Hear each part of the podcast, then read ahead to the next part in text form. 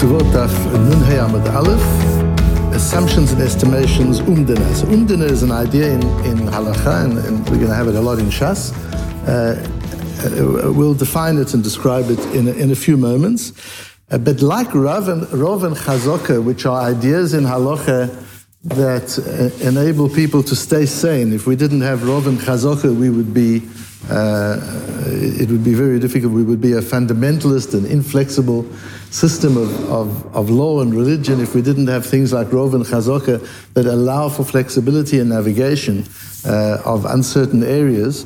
So umdana, if we didn't have umdana in Halacha, we would be developing O C D syndromes in any religious person. And if you see that there are O C D syndromes in various religious people, it's probably because they don't understand the principle of umdana. So, as always in the case of, of these matmonim shirim, they're not, they're not for halachic conclusions to be drawn. That's a different discussion. But to give you a sense of the breadth of halacha and, the, and, and where the navigational opportunities are, umdana is a really very important principle to understand. And we're introduced to umdana here in, in, in our sugya, starting in the Mishnah. On, on yesterday's daf, on Nundalad Amud Beis, where the Mishnah told us, as we learned yesterday, that you can add as much, in, a man can add as much onto the Ketuvah as he wants to. It doesn't have to be one hundred or two hundred. Those are minimums, they're not maximums. Um, and Nit Armela, the Mishnah went on to say, Nit Armela, Nit Garsha, Bein Min HaErosim, Bein Min HaNisuin. If the woman became widowed or divorced, whether before the Nisuim or after, whether it was during the period of Erosim, during the betrothal period, or after the Chuppah, in either case, Govayat HaKol, she gets the complete Ksubah. If he put a million dollars in the Ksubah, he betrothed her, and the next day he died or divorced her, she gets the full million dollars. Rabbi Loza ben Azariu, Me'min HaNisuim, Govayat HaKol, after marriage. And the Gemara goes into that. Does that mean after they've lived together, or does it mean after the chuppah? After marriage, she can claim everything. But min ha'erusin, but if she, if this were to happen, if the event happened between erusin and nisuin, between the betrothal and the marriage, betula gova matayim v'amana mana, she gets either two hundred or one hundred, depending on her status at the, at the time. Our, our Gemara says, on this Rabbi Loza ben Azariu says, no, she doesn't get the full the full Ksubah. Why not? If she gets the one hundred or two hundred, that means the document is valid. If the document is valid, it says a million in the document. It doesn't say one hundred or two hundred. Why does she only get one or two hundred? And the Mishnah says we treat it all as one amount. You don't break the Ketuvah up. We don't break it up into the Ikar Ketuvah and the Tosefet Ketuvah. It's all considered Ketuvah. So why does Rabbi Loza ben Azariu break it up in the case where the event takes place between Erusin and Nisuin? Says the Gemara, Itma Rav Rabbi Nosson, Chadamar alachak Rabbi Loza ben Azariu, Chadamar ein alachak Rabbi Loza ben Azariu. We can work it out from the statement of Rav and Rabbi Nosson, one of whom said the halacha is like Rabbi Loza ben Azariu, and one who said it isn't, but we're not sure which is which. We can assume that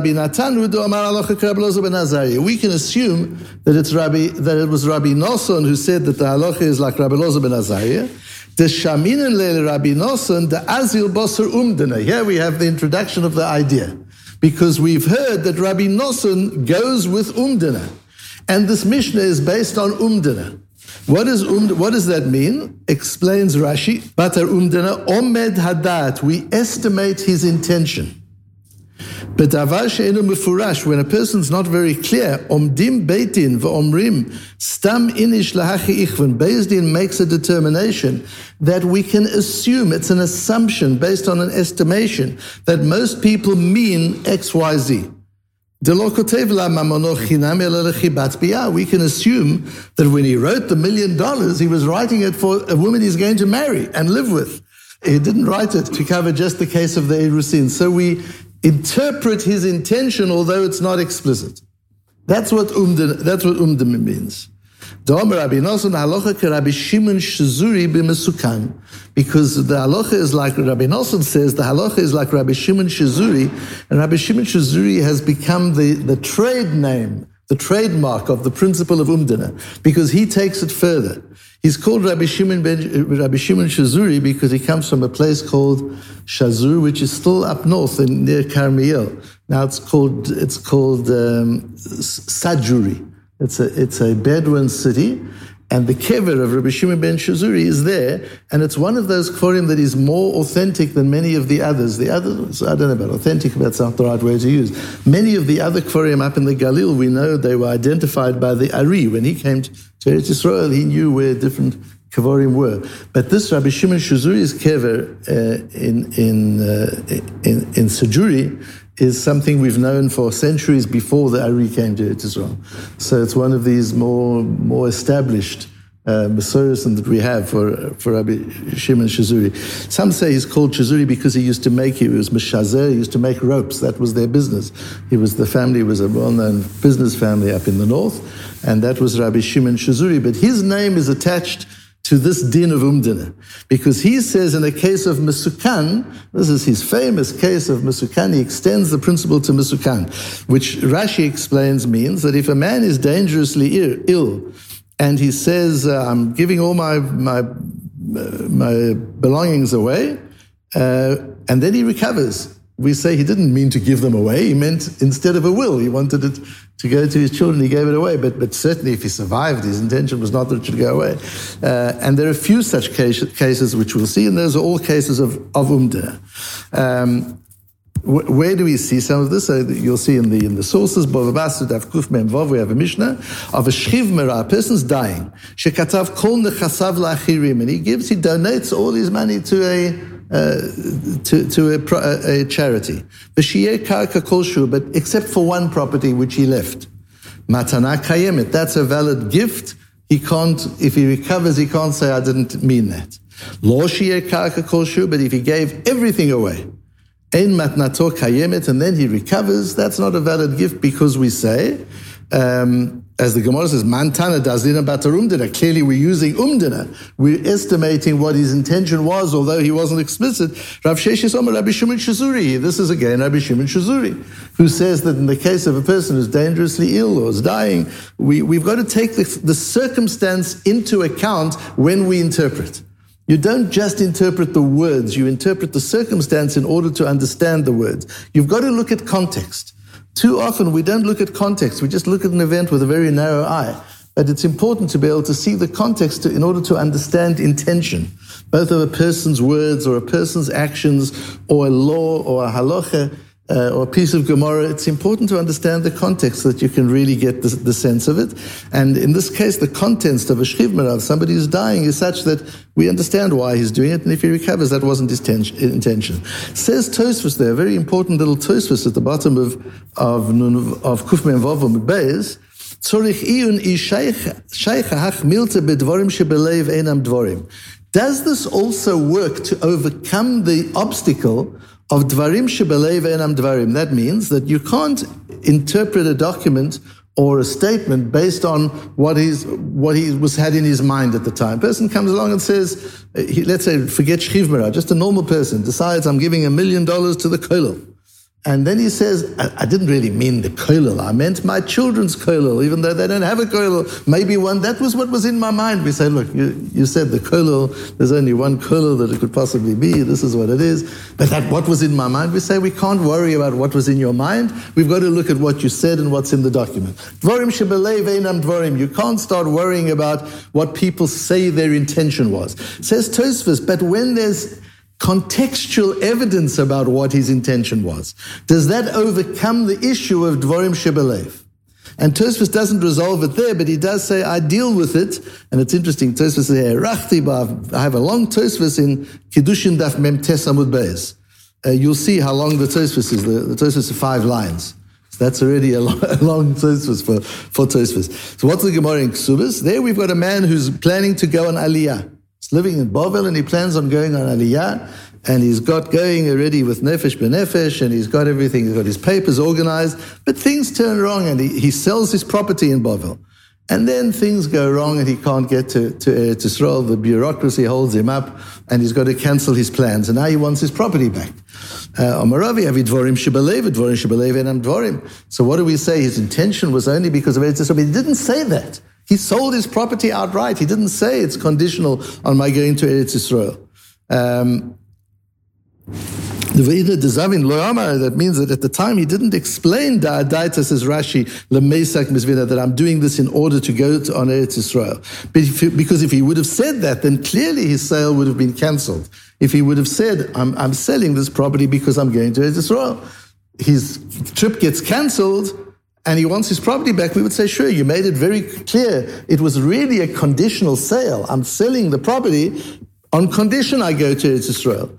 So asks Tosfus, but there isn't a tznai kafu. How does that condition even work? Even if we, even if he said it, I'm selling my property in order to go to Eretz Israel, there's a principle where you need a tznai kafu. When you make a condition, it has to be a double condition. I'm selling the property on condition I go to Eretz Israel. And in the event that I don't go to Eretz Israel, my sale is not valid. You've actually got to spell it out. That's a tznai kafu, which we learn from B'nai Gad and B'nai Ruvain. Says Tosfos here, even if he says it out, there's no tznai kaful. It's a, it's a very vague statement, certainly if he doesn't even say it. Answers Tosfos, this is one of these Tosfos and then one has to know and remember and, and, and refer back to always. Deyesh dvarim she'enam tzukim tznai kaful. Don't get fundamentalist and bureaucratic about this tznai kaful. Don't work like, like a, a government official. If it isn't there, then it's a, you're sorry, can't do anything. Don't work like an Israeli banker. Sorry, this line is not filled out. It's, well, you've got to fill all the papers out again because it's all messed up. It's not, it's not like that. There's some, sometimes you look at the context, sometimes you don't need a tznai kaful. The Torah says you do. Ela gilui milta, da'anan sahadi da'adaita da'hachi avid. Sometimes the tznai kaful is implied. There's a gilui milta, you can, it's revealed. If you just unpeel the circumstance, you can see what's under the surface. And once you've done that, we have another important principle in Halacha, anan sahadi. We are the witnesses. Once we've peeled it, we're the experts. And if you peel away the layers, you can see what his intention was. You can see exactly what, what he meant. And then Tosfos says, and I've put this in parenthesis, which I think is the right way to understand the Tosfos, v'gam yesh dvarim da'afilu gilui milta lo ba'is. Some things you don't even need a gilui milta. Gilui milta means circumstance and context reveals intention. Sometimes you don't even need circumstance and context. If a person writes all his property to somebody else, v'shamash yesh lo ben, and afterwards he discovered he has a son. He didn't know he had a son. So he get, wrote all of his property away to the to the kollel, and then he discovered that he had a son to inherit him. Shamatona betela, we establish, we we worked it out. There's no context, context. There's nothing to prove it, but we determine this is an omed dad. V'chen hakotev kol nechasav lishto lo aseh la hapatropa. Lefi she'anu omdim shelakach haya b'dato. We estimate that that was his intention. So Tosfos introduces two different but closely related ideas. Anan sahadi, if you peel the layers, you will see. It will be obvious. You just have to peel the layers. Look at the context. And then there's one where you can't even peel the layers, but where Beis Din does umdana. Beis Din makes an estimation. What does umdana mean? And this is the important part of the whole matmonim. What is, what does umdana mean? For that, we've got to go to a Gemara in Menachos, daf nun daled amud beis, where the Gemara says, "Kashem shetruma gedola nitelet ba'omed v'machshava, kach trumat maaser nitelet ba'omed."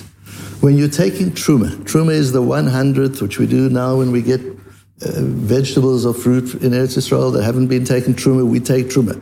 We take truma, which is just over one hundredth, and we take trumas maaser, which is a a tenth of the Maaser. So we take it, Maaser is a tenth, and then a tenth of the tenth is Trumas HaMaaser, and Truma Gedola is a Mashu. You've got to give something, but we give a, around about a hundredth. Now, if you see somebody measuring their fruit and weighing their fruit in order to get to the amount, that's an Amoritz who hasn't learned Gemara Menachos. Because the Gemara says, just as Truma Gedola is done by Omed Uvamachshove, so Trumas Maaser. Says Rashi, bless you, what is Omed? She'im yesh lo perot harbev. You've got a whole lot of fruit. Ein tzarich limdod. You don't have to measure it. Ela ba'omed yitol echad mi'chamishim. Estimate it. Make an estimate. Approximate. It doesn't have to be exact. This is a, a really important, um, uh, an important idea.